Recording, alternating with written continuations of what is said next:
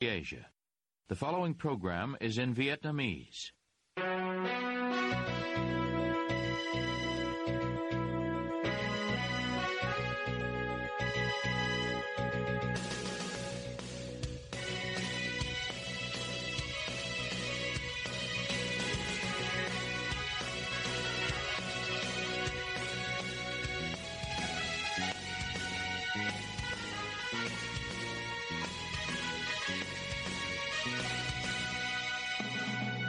Đây là Đài Á Châu Tự Do phát đi từ thủ đô Washington đê xê, Hoa Kỳ. Toàn ban cùng Trung Khang xin kính chào quý thính giả.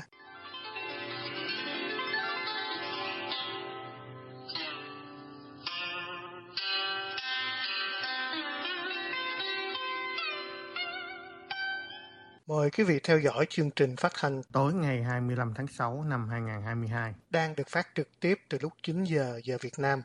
Mở đầu cho chương trình phát thanh hôm nay, thưa quý vị. Trong khi cái lò chống tham nhũng của ông Nguyễn Phú Trọng đang cháy, thì hàng loạt cán bộ cao cấp vẫn bị kỷ luật, thậm chí bị bắt giam.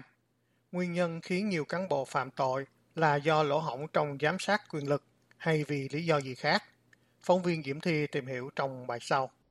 một trăm mười ba cán bộ cấp cao thuộc diện Trung ương quản lý bị xử lý kỷ luật chỉ trong năm năm nhiệm kỳ Đại hội mười hai. Trong đó có bốn ủy viên, nguyên ủy viên Bộ Chính trị, một người bị khởi tố hình sự, hai mươi bảy ủy viên, nguyên ủy viên Trung ương Đảng, ba mươi sĩ quan cấp tướng. Ngoài ra, chỉ trong một năm rưỡi qua, tức là từ đầu nhiệm kỳ Đại hội mười ba, đã có gần năm mươi cán bộ cấp cao thuộc diện Trung ương quản lý bị xử lý kỷ luật. Trong đó, hơn mười cán bộ bị khởi tố, hai ủy viên Trung ương Đảng đương nhiệm bị khai trừ đảng, bị khởi tố, bắt tạm giam, gồm nguyên Bộ trưởng Y tế Nguyễn Thanh Long, nguyên Chủ tịch Hà Nội Chu Ngọc Anh. Dư luận đặt câu hỏi, vì sao chiến dịch đốt lò của ông Nguyễn Phú Trọng khởi xướng từ năm hai nghìn không trăm mười sáu đến nay vẫn cháy, mà hàng loạt cán bộ cấp cao tiếp tục có những hành vi vi phạm một cách trắng trợn như vậy? Nhà báo, cựu chiến binh Nguyễn Khắc Toàn nhận định. À, cái đó là một phần. À, cái chính là cái sự hư hỏng của cán bộ, cái sự tha hóa của quyền lực của hệ thống chính trị, cái, cái động cơ trục lợi, thủ lợi, vụ lợi của cán bộ là quá lớn. Thì trong thời gian này ấy, thì bản thân ông Nguyễn Phú Trọng đang phát động cái đốt lò, cái cuộc chống tham nhũng, trừng trị rất nhiều những quan tham. À, và nhưng mà khi xảy ra cái đại dịch Covid ấy, à, mười chín ấy, thì khi cái mồi dữ của công ty do Phan Quốc Việt, công ty Việt Á, Phan Quốc Việt dữ ra về vấn đề tiền bạc khối lộ ấy, thì các vị cũng bập vào ngay, à, không sợ gì cái lò của ông Trọng, không sợ chỉ những cái án trừng phạt của ông Trọng. Yeah. Nhưng xảy ra ngay trong thời gian lò vẫn đang cháy được. Vì sao lại như vậy? Nói tóm lại là quá, các vị là quá tham tiền, hư hỏng về nhân cách. Thì nói chung là cái việc mà ông Nguyễn Phú Trọng ấy, thì ông ấy có ý hướng tốt với Đảng Cộng sản, chấn chỉnh lại cái đội ngũ nó quá sọc sạch, nó quá tha hóa, nó quá hư hỏng. Nhưng mà cái gốc vấn đề không phải là làm những cái việc mà chỉ giải quyết hậu quả của nó, mà vấn đề chính ở đây là phải cải tổ hệ thống chính trị, à, từ độc đảng mà phải chuyển sang một cái hệ thống chính trị đa đảng, có cạnh tranh chính trị và quần chúng, cộng đồng xã hội cũng như các đảng phái, lực lượng chính trị khác được giám sát cái đảng cầm quyền, giám sát lẫn nhau thì mới hết được tham nhũng.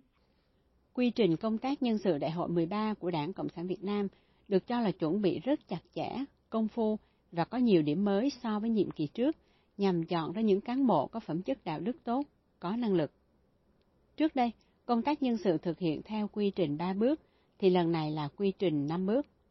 Tuy vậy, vẫn có một số cán bộ lọt sổ. Theo giải thích của Trung tá Quân đội Đinh Đức Long với rờ ép a, quy trình ba bước là hai lần trình Ban Thường vụ, một lần trình Ban Chấp hành. Quy trình năm bước là hai lần trình Ban Thường vụ, hai lần trình Ban Chấp hành và một lần lấy ý kiến cán bộ chủ chốt. Trao đổi với báo Thanh niên mới đây, Phó giáo sư tiến sĩ Lê Văn Cương, nguyên Viện trưởng Viện Nghiên cứu Chiến lược Bộ Công an cho rằng, để phòng ngừa tham nhũng thì phải có giải pháp giám sát quyền lực. Quyền lực đến đâu thì giám sát đến đó. Vì quyền lực mà không giám sát thì sẽ tha hóa. Giao quyền lực cho cán bộ, công chức mà không có biện pháp, cơ chế giám sát chặt chẽ thì quan chức sẽ dễ lạm dụng, biến công quyền thành tư quyền, không có ngoại lệ. Tổng Bí thư Nguyễn Phú Trọng từng nói, kỷ luật một người để cứu muôn người. Việc kỷ luật cán bộ góp phần đẩy lùi tham nhũng, có tác dụng cảnh báo, răn đe rất cao. Với số cán bộ cao cấp bị kỷ luật lên đến hàng trăm trong mấy năm qua, một số người cho rằng cái lò chống tham nhũng của ông Trọng không đủ sức răn đe cán bộ. Giáo sư Đặng Hùng Võ, một đảng viên Cộng sản, nêu quan điểm của ông với R F A. Theo tôi là nó có hai lý do. Cái lý do thứ nhất là do trước đây Việt Nam cũng chưa chống tham nhũng một cách quyết liệt. Thế chính vì vậy mà cán bộ nói chung mà có vi phạm khuyết điểm gì đấy thì cũng coi như là rút kinh nghiệm rồi không vi phạm nữa, và cũng không có những cái chuyện truy tố hoặc là vướng vào vòng lao lý. Thế chính vì vậy mà các cán bộ cứ tiếp tục theo cái con đường dính vào tham nhũng với cái mục tiêu chắc chắn là mưu cầu cái lợi ích riêng, lợi ích tư nhân. Lý do thứ hai, cái công cuộc phòng chống tham nhũng được đẩy lên khá cao trong khoảng bảy tám năm qua. Yeah. Thì chỉ là cái cơ hội tham nhũng lớn chưa được phát hiện, chưa được kiểm tra, chưa được giám sát, chưa có những cái cơ chế phát hiện kịp thời. Thế chính vì vậy mà đến khi Việt Nam đẩy cái việc phòng chống tham nhũng lên cao thì chắc chắn là sẽ phát hiện được nhiều hơn, sẽ phải xử lý bằng các vụ án tham nhũng. Quan điểm của tôi thì tôi cho rằng là như vậy là cái cố gắng rất lớn của Việt Nam, không e ngại cái gì. Phát hiện ra rất nhiều rồi, nhưng mà tôi cho là vẫn chưa hết, vẫn còn nhiều. Ông Hồ Chí Minh khi sinh thời đã từng nói, nếu công tác kiểm tra cho chu đáo thì cũng như ngọn đèn pha. Bao nhiêu tình hình, bao nhiêu ưu điểm và khuyết điểm, bao nhiêu cán bộ chúng ta đều thấy rõ. chín phần mười khuyết điểm trong công việc của chúng ta là vì thiếu sự kiểm tra. Đương kim Tổng Bí thư Chủ tịch nước Việt Nam Nguyễn Phú Trọng cũng từng nói, cán bộ tốt hay xấu thì cứ hỏi dân là biết hết. Chính tay mắt nhân dân đã góp cho tổ chức đảng một cái nhìn khách quan, chân thật để có những giải pháp lãnh đạo hợp lòng dân, đúng ý đảng.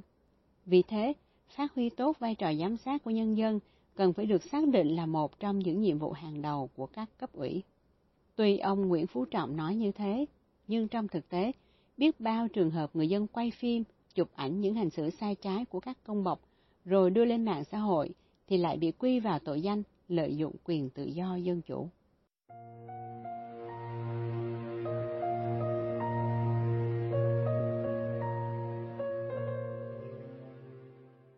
Quý thính giả đang nghe chương trình phát thanh của Đài Cho Tự Do. Quý vị cũng có thể đón nghe các chương trình phát thanh của Đài qua vệ tinh Intelsat mười bảy ban C ở sáu mươi sáu độ Đông và vệ tinh mười chín ban C ở một trăm sáu mươi sáu độ Đông. Liên tục chương trình thưa quý vị. Sau bảy năm thi công, cầu Thủ Thiêm hai bắc qua sông Sài Gòn nối khu đô thị mới Thủ Thiêm và quận một đã hoàn thành và đưa vào sử dụng.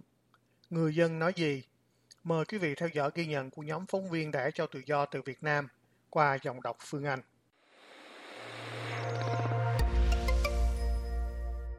Để làm này lưu thông bên đây kia thì ngon lành, đi dễ dàng, thuận tiện cho bên đây kia luôn. Thấy có cái cầu này là quá đẹp rồi, đi qua đi lại thì cũng thoải mái, rút ngắn nhiều á. Trước đây mình đi cầu Thủ Thiêm dưới hoặc đi hầm chui, nhưng mà bây giờ ví dụ mình qua bên quận hai thì mình giải trí cũng mát mẻ hơn, cũng dễ đi hơn. Đúng là rút ngắn khoảng cách đi lại. Trước đây thì đi một cái vòng rất lớn, giờ đi qua Lương Đình Của gần hơn. Ví dụ nhà mình nó Nguyễn Hữu Cảnh qua đó phải đi một cái vòng dài ra tới đây, hơi xa hơn. So với dự kiến ban đầu, việc hoàn thành cây cầu này đã kéo dài thêm bốn năm, khiến nhiều người mòn mỏi chờ đợi. Mình chờ đợi thì thấy thời gian nó là dài. Cố gắng mà làm đúng tiến độ thì tốt cho người dân nhiều. Chậm tiến độ thì ảnh hưởng đường xá rất là nhiều. Khu vực xung quanh cái công trình đầu này kia thì dễ bị kẹt xe nhiều hơn. Tại vì người ta phải làm rào chắn để người ta xây dựng. Nên thì nếu mà tiến độ càng sớm thì càng tốt. Công trình làm quy mô rất là lớn. Cái cầu này rất là lâu tại một số chờ đợi giải tỏa. Nhà nước đền bù mà không thỏa đáng cái họ nằm đó hoài. Cầu này là tôi nhớ bảy năm rồi đó, rất là lâu. Vào tháng hai năm hai không một năm, cầu Thủ Thiêm hai dài một phẩy bốn ki lô mét với thiết kế dây văn được xem là biểu tượng cổng chào từ trung tâm thành phố qua khu đô thị mới Thủ Thiêm. Cây cầu thứ hai bắc qua bán đảo Thủ Thiêm được kỳ vọng là điểm nhấn trên sông Sài Gòn. Theo kế hoạch, Cầu Thủ Thiêm hai hoàn thành sau ba năm thi công, nhưng dự án liên tục trễ hạn do vướng mặt bằng. Bên cạnh đó, thời gian đầu khi triển khai dự án, nhiều tranh cãi từng nổ ra khi thành phố lên kế hoạch di dời hơn hai trăm cổ thụ trên đường Tôn Đức Thắng để làm cầu Thủ Thiêm hai. Hàng cây hơn trăm tuổi vốn đã quen thuộc khiến nhiều người bày tỏ luyến tiếc, kể cả khi cây cầu đã hoàn thành. Tôi bán đây hai mấy năm rồi, rồi không còn mát như xưa nữa, nắng thấy mồ luôn. Có chứ, ảnh hưởng nhiều. Nắng gì anh không ngồi được, tôi đi trước anh mắc cửa vậy. Cầu này thì xây rất đẹp, rất rộng nữa. Nếu mà giờ, giờ trồng hàng cây là như xưa là đẹp, thì quan niệm quý vị là trồng cây lại đi. Và bắt cây cầu này thì nó mất cái cây xanh, hàng cây cổ thụ trước kia Tôn Thắng này thì có một cái hàng cây, mà bây giờ mất đi thì trống trải, rất nhiều đống có hàng cây. Dân thì ngồi thì mát, trong con người mình trong lạnh hơn, mà bây giờ không còn nữa thì nó cũng tiếc nuối lắm. Mặc dù tôi đi đường Tôn Đức Thắng nó hơi dài hơn, nhưng mà nó có bóng mát rất là nhiều. Cây ngày nào cái nấy ba người ôm luôn, là cây cả trăm năm không. Đốn mấy cái cây đó thì đường xá thì nó thông thương thiệt, mà không có chỗ trốn nắng. Với ngày xưa tôi đi đường Tôn Đức Thắng, buổi trưa nhiều khi ngừng lại ngồi cả buổi luôn, khỏe ra, mát rượi. Còn bây giờ nắng chang chang luôn. Ngoài ra, sau gần hai tháng khánh thành đến thời điểm hiện tại, cây cầu vẫn chưa được lắp đặt hệ thống đèn chiếu sáng mỹ thuật vào ban đêm. Và sau cùng, mời quý vị theo dõi bài viết của blogger Nguyễn Vũ Bình với tựa đề Đại dịch phơi bày bản chất chế độ qua giọng đọc của Nguyên Lam. Đến thời điểm này có thể nói, về cơ bản đại dịch coronavirus đã kết thúc, nhưng dư âm của đại dịch vẫn đang tạo ra những cơn sóng trong đời sống người dân và xã hội. Một phần những hệ quả của việc tiêm vaccine, hệ quả nhiễm virus vẫn đang hoành hành. Một phần đại án Việt Á vẫn chưa đi tới nhóm lợi ích, người chịu trách nhiệm cuối cùng.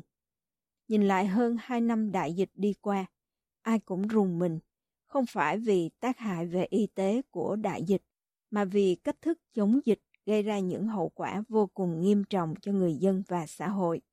Cuối cùng, hầu như ai cũng nhận ra, đại dịch vừa qua đã là một sự kiện lớn phơi bày toàn bộ bản chất chế độ độc tài toàn trị cộng sản ở Việt Nam.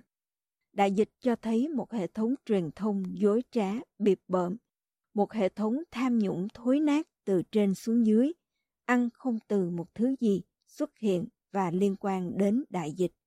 Sự vi phạm quyền con người trắng trợn dưới nhiều hình thức, hệ thống quan chức ngu dốt, cuối cùng là một hệ thống nhóm lợi ích siêu quyền lực đã tạo ra cả một hệ thống chính sách để trục lợi, một sự lũng đoạn nhà nước quy mô khủng khiếp. Đại dịch phơi bày hệ thống truyền thông dối trá.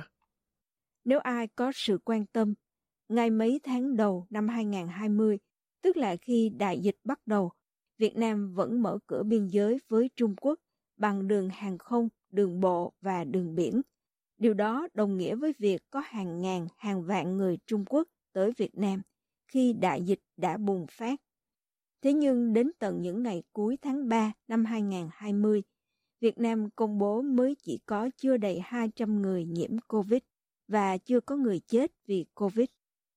Tất cả những trường hợp nghi mắc, thậm chí chết có nhiều biểu hiện chết vì COVID cũng phải tập trung báo cáo lên Bộ Y tế, và việc công bố dịch bệnh có sự kiểm soát của nhà nước.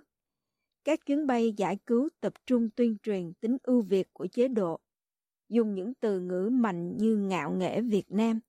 Cuối cùng, mỗi chuyến bay thu lợi bất chính gần hai tỷ đồng, tổng cộng gần hai nghìn chuyến bay. Khủng khiếp nhất phải nói tới vụ truyền thông tuyên truyền cho Việt Á, KITES Việt Nam sản xuất ưu việt hơn của Mỹ.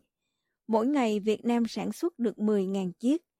Tự hào Việt Nam được nhiều nước đặt mua kit test, tặng huân chương lao động hạng ba cho công ty Việt Á. Cuối cùng, Việt Nam không hề sản xuất được kit test mà nhập khẩu của Trung Quốc giá hơn hai mươi mốt nghìn, bán hơn bốn trăm năm mươi nghìn đồng một bộ. Thu lợi bất chính gần bốn nghìn tỷ đồng, bôi trơn hơn tám trăm tỷ đồng. Đại dịch phơi bày hệ thống tham nhũng từ trên xuống dưới. Theo tiến trình của đại dịch, đầu tiên là việc tham nhũng mua máy xét nghiệm pê xê rờ của hơn chục tỉnh thành.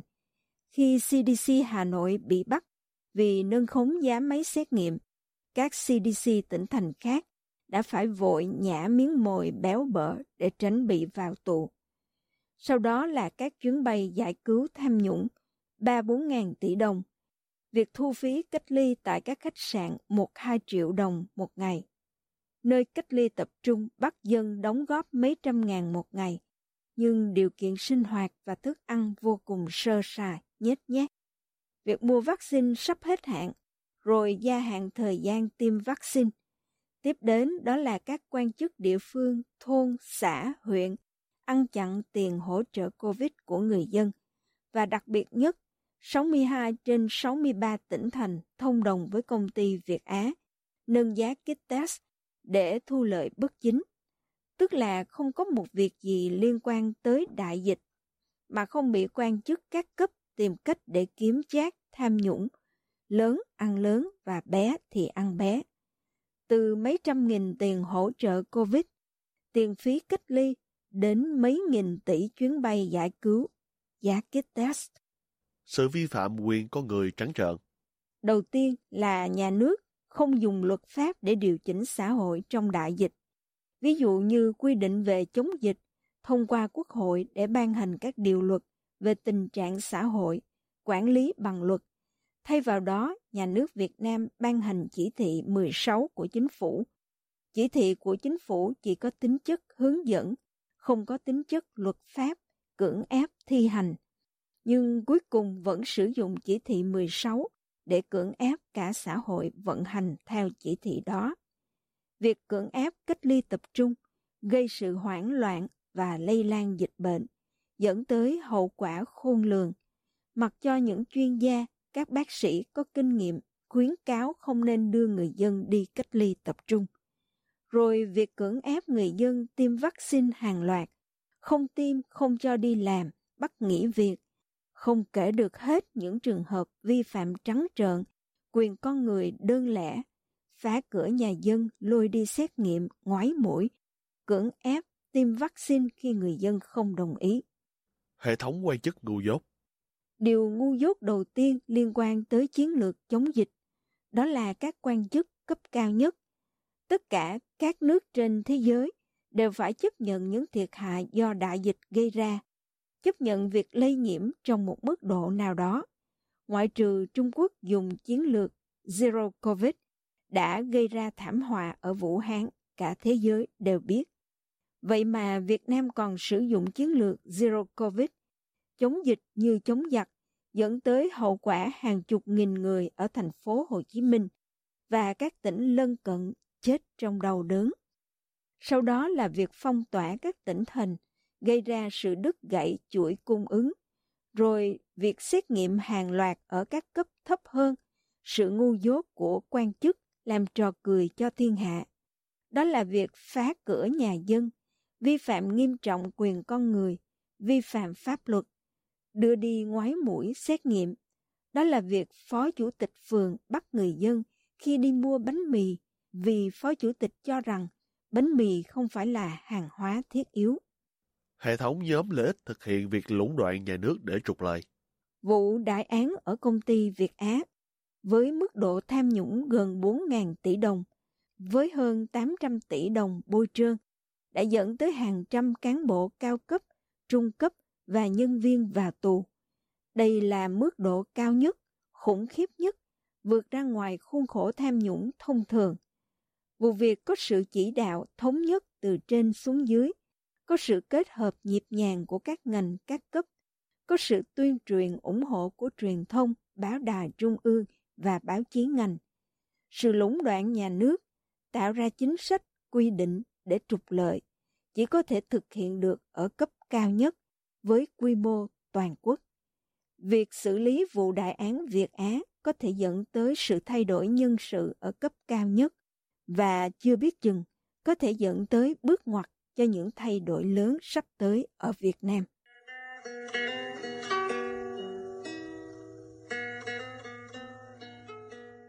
Quý thính giả vừa nghe chương trình phát thanh tối ngày hai mươi lăm tháng sáu năm hai nghìn không trăm hai mươi hai của Ban Việt ngữ Đài Châu Tự Do. Toàn ban và Trung Khang cảm ơn quý vị đã đến với chương trình và hẹn gặp lại.